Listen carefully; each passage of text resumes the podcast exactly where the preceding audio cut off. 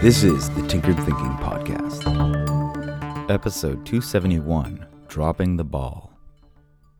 We all drop the ball.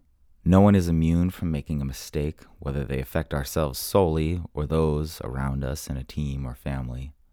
And often, emotions are quick to rise on any and all sides that might suffer as a result of such mistakes.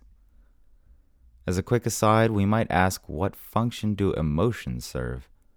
While our lives, decisions, and identity to a large degree seem to be woven of emotions, this question does not seem to be a particularly common ponderance, perhaps because they seem to make up everything about our existence. It's akin to a fish wondering about water. Whether positive or negative, whether effective or counterproductive, at their base, emotions simply impel us to do things, to take action and attempt to make things different. This is particularly salient after someone has made a mistake we find frustrating. Hot tempered aggravation ignites, and we immediately have the cause, direction, and immense energy required to do something. At this point, our wisest decision is to pause and simply regain calm. Anger is often referred to as a knife held by the blade. The tighter we hold on, the more it simply injures us. Perhaps not as immediately as a knife, perhaps the wound is a long term circumstance, but it's clear that anger rarely hands us the most effective option for solving problems. If we merely pause before acting on such an emotion, we can then convert the emotion to something more useful and turn this built in adversary into a powerful asset but this may not even be necessary. When someone drops the ball, we need only ask one question that can potentially nullify the whole situation. Is this a one off occurrence? Or is this part of a pattern?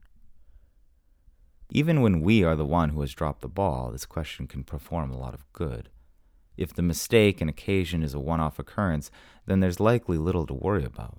Most likely, there was some extenuating circumstance that has had an influence, or perhaps we've suffered a bout of mindlessness. All of us are vulnerable to such things. So when someone else drops the ball and it's unusual, it's not simply the benefit of the doubt to assume that something rare and unintended caused the mishap. It's a matter of historical precedent and probability that this is the case. We can ask further questions to find out exactly what, but even that is not necessary because a single occurrence does not imply a problem. All it does is reaffirm the large complexity and noise of the world we live in. If, on the other hand, the dropped ball is not an isolated instance, then there is perhaps a problem. If it is part of a pattern, then there is good cause to assume a problem actually exists. But the good thing about a pattern is that we can manipulate them. Since they are predictable, we can plan against them, and in so doing, solve the problem. We cannot, however, plan specifically for one off events. Measures might be taken to lessen their effect, but every once in a while, someone is going to have a sleepless night, causing an exhaustion they cannot leave at the door, or all manner of problems that can perhaps not even be mitigated by some sort of superhuman fortitude. In which case, we should look at it as a minor blip in the wide scheme of things. Everyone drops the ball, but to see it as larger than a blip is to lose focus and misapply a solution. This is called iatrogenic, when the diagnosis or treatment actually causes the problem that was assumed to be present, when in fact everything was fine.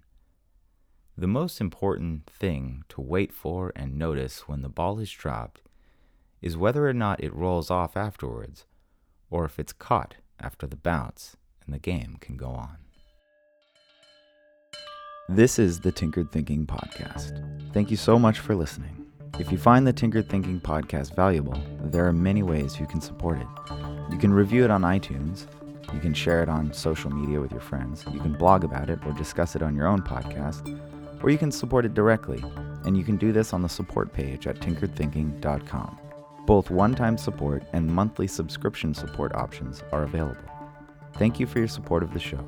It's listeners like you that make all of this possible. Any feedback or questions are always welcome, so feel free to reach out. And until tomorrow, remember to be careful about the context.